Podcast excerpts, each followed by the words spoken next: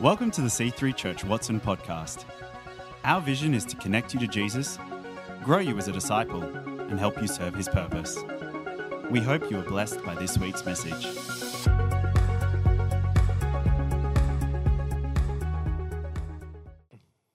bold.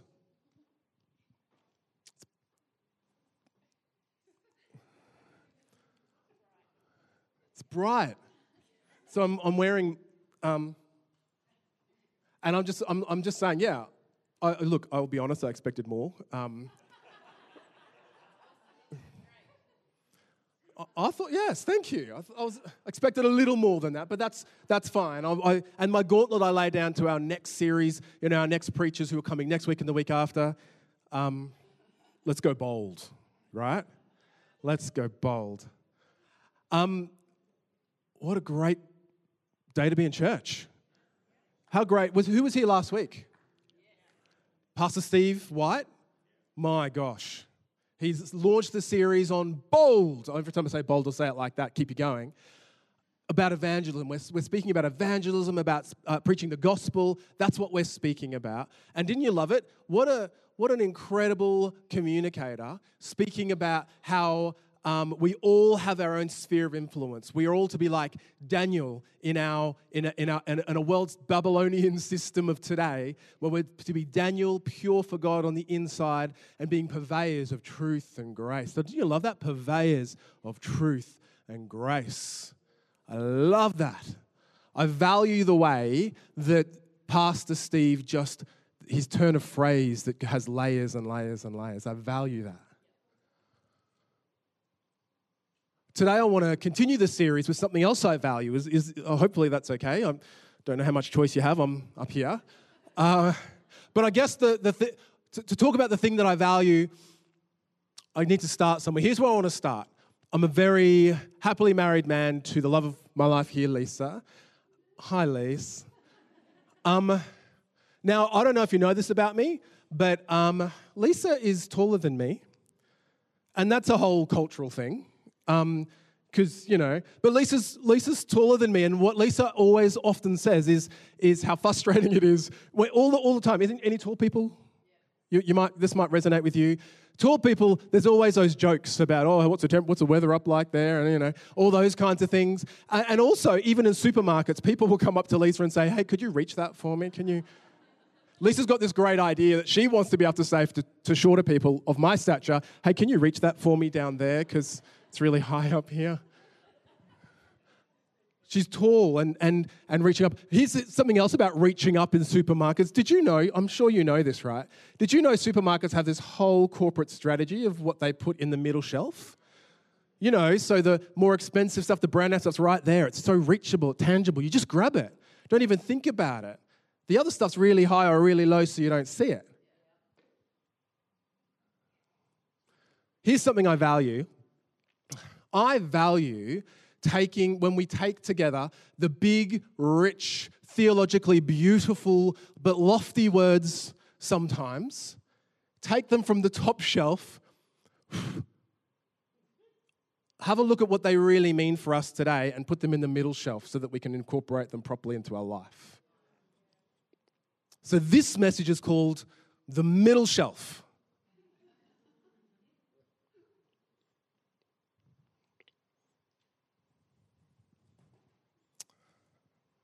So, evangelism, right?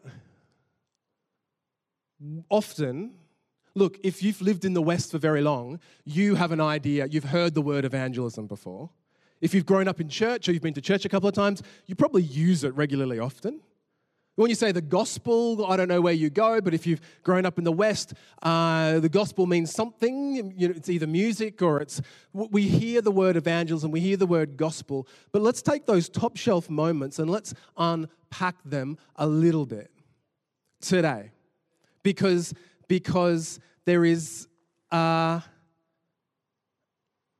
because there is something about that that if we want to make more tangible in our life, we do well to sort of cut through sometimes. And for this word, we're going to need to get active and practical. So remember those little um, cards that that Louise reckoned was like they're on your seat. I want you to during this message. I actually want you. I know you put them in your Bible, you take them home, and you diligently fill them out later, but do it today. Get a pen, start filling that card out, or card, it's too difficult for you, just get out your device and get ready. What I want you to do is dwell deeply about someone, someone, ask God, who is the person or people, who's just even, uh, just a person in my world, in my closest world, who I just, they need the gospel, they need evangelism. And start filling that up, and we're going to finish this service by praying for them. Your people, the people that God's putting on your heart, we are actively going to do that together. You're going to need that. Because it's bold, this series, and we need to be bold. Anyway, okay, so let's take it from the shelf, the top shelf. Evangelism comes from a Greek word that sounds like evangelize. I'm not going to try. But do you know what evangelism means in its Greek? It means to go gospeling. It's like a verb almost.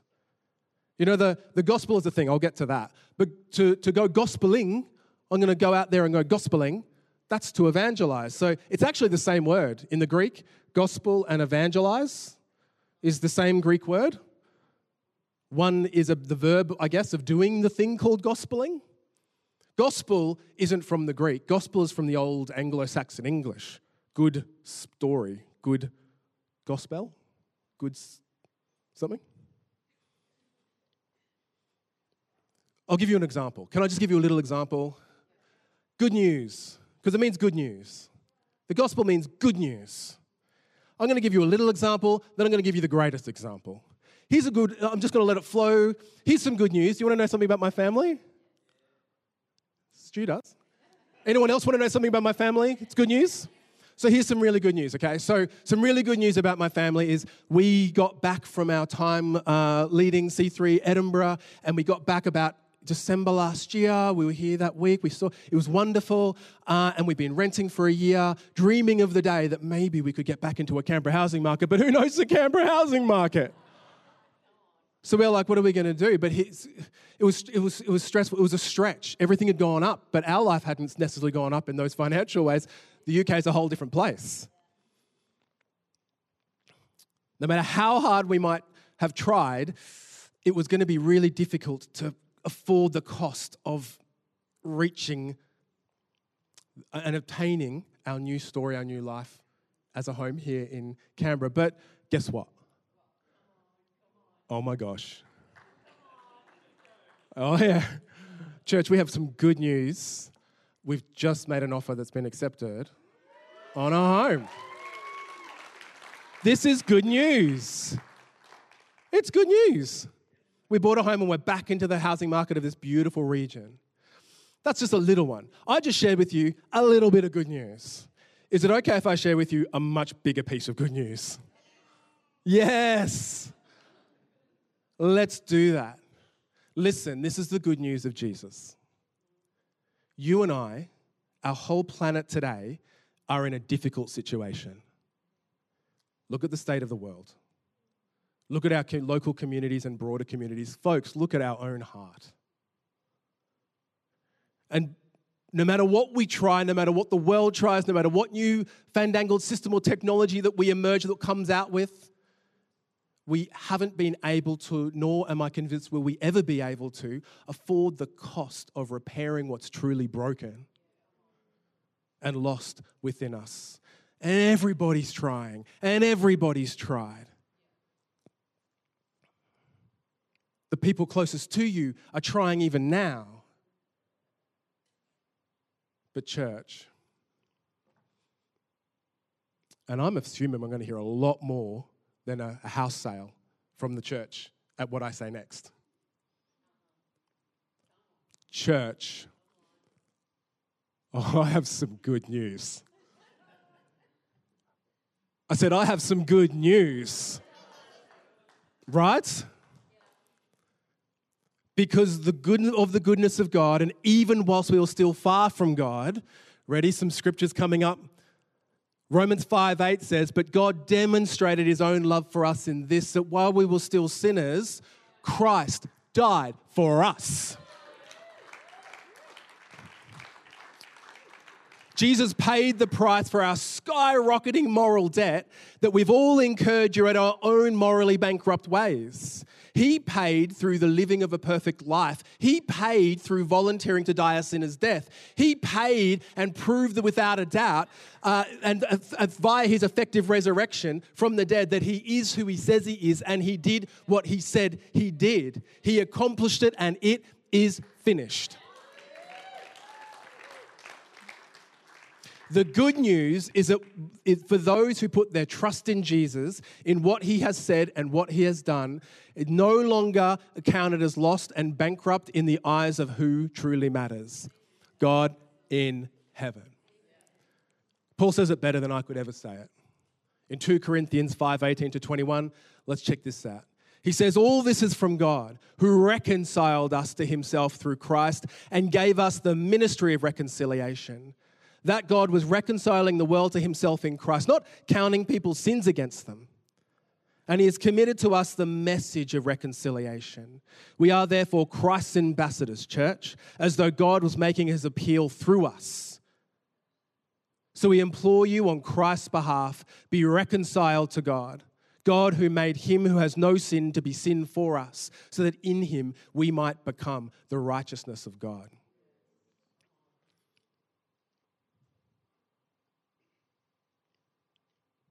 A new and reconciled life is here.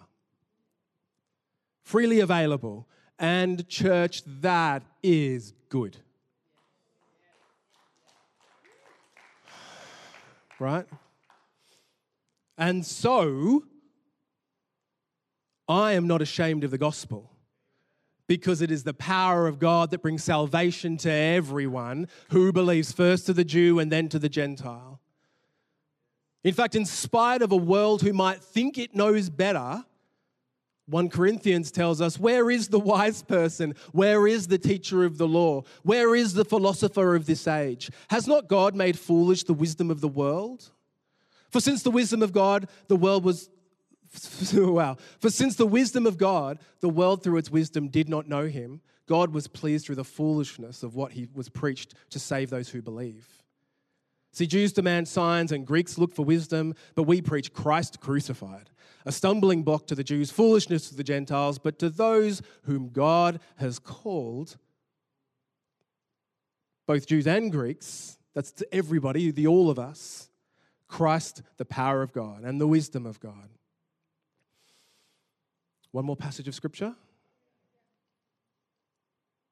All of this is important because of this. Jesus came to them and he said, All authority in heaven and earth has been given to me. Therefore, go, church. Therefore, go into all the world, all nations, baptizing them in the name of the Father and the Son and the Holy Spirit, and teach them to obey everything I've commanded you. And surely I am with you always. You know, when we spent that time in the presence of God just now, just reflecting that He's with us, even to the end of this age.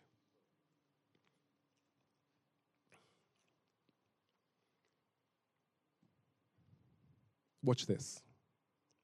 This is where it gets personal for you and I. And I might even need the band in a moment because we're going to we're going to have to do something. We're going to have to pray for these people who are close in our world. Watch this. My friend, if you want to know what your mission is, your mission and mine, not the preacher, not the church, like on a Sunday service, your mission, my mission, is to spend our lives gospeling. We're in the good news business.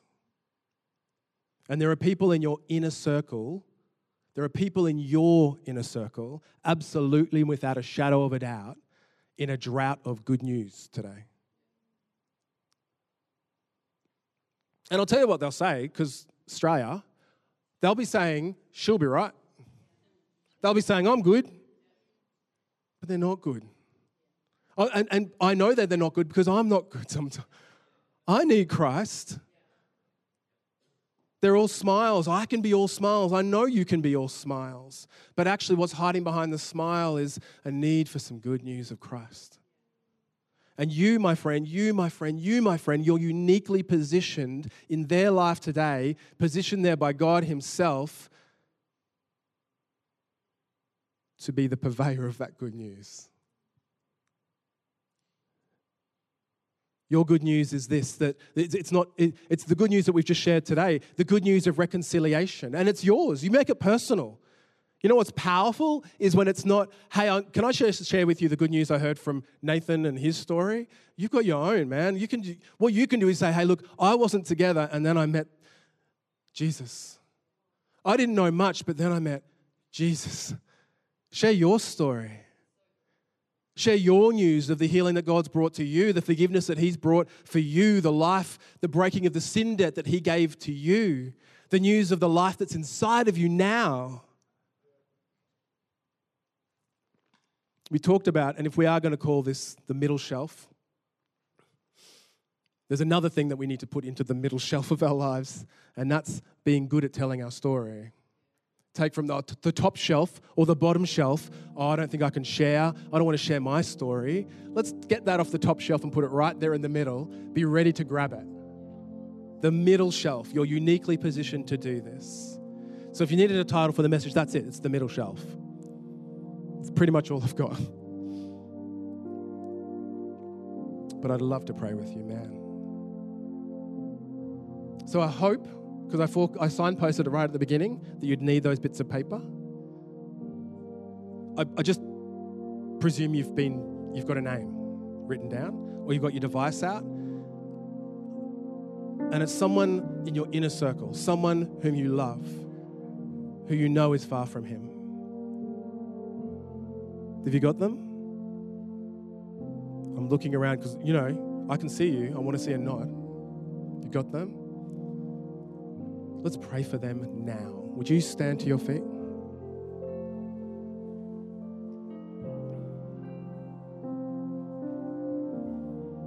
Hold that device or hold that card right in your hand. I know it's just a thing, it's, it's not the actual person. Let's hold it like a symbol as we intercede for them, as we pray for them and in your own words. And it's okay for us to all begin speaking. I'll speak over us with a really loud mic so nobody hears you. But I want you to start praying for them because your prayers, I know, are powerful and effective.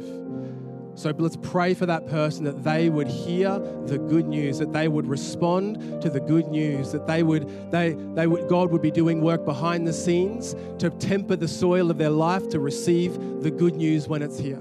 And Father God, I pray for every single person if it's a parent praying for their children, if it's children praying for their parents, if it's if it's work praying for your workmates, if it's students praying for people in your uni or your school, Lord, we lift up we lift up every name that you're putting to our heart, and we pray, Lord, right now in one accord that you would do what we haven't seen done in that person's life yet, that you would reach them, that you would find them like we know you have a heart to do. Come and move in this season. Come and move in this hour. Come and move in this time. Soften hearts to your word. Soften hearts to your word. Give us a readiness and a boldness to speak in its, in its moment and in its time. That we can be the ambassadors that you have put us on the planet to be. We cry out desperately for them now in Jesus' mighty name.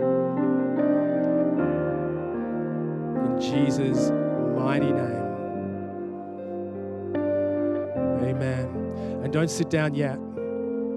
Just want to lead us in one more prayer because I'm aware that you might be here today and you might be, uh, this might be new to you. Maybe you've not said yes to Jesus yourself, and we're talking about the good news. Maybe you have, but you've walked away. Or maybe, you know what? Maybe you're here and you do follow Jesus and you know what I mean, but you're thinking, what words can I possibly say to my friend when they ask? Because you don't need to bring, you bring them to church. But you know, you don't need to bring them to church to make it a legal crossover to start following Jesus. You can do it across the cafe table at home. You can do it at the pool. Not, not really if you're swimming. You know what I mean? You can do it wherever you want. I ruined that moment with the pool thing. I'm going to say some words and I'd love you to repeat after me. Maybe this, this is for you for the first time. This is the, a moment of choosing to change, turn direction, and follow Jesus with all of your life but let's remember it in every circumstance. In the church, let's all say it together Jesus, I believe you. Jesus, I'm deciding to follow you from this moment. Jesus, thank you for coming into my life, for the forgiveness of my many sins, and for setting me free. Amen. Thanks for listening. We hope to see you in church again this weekend. To find out more about our church, find us online at c3churchwatson.com.au.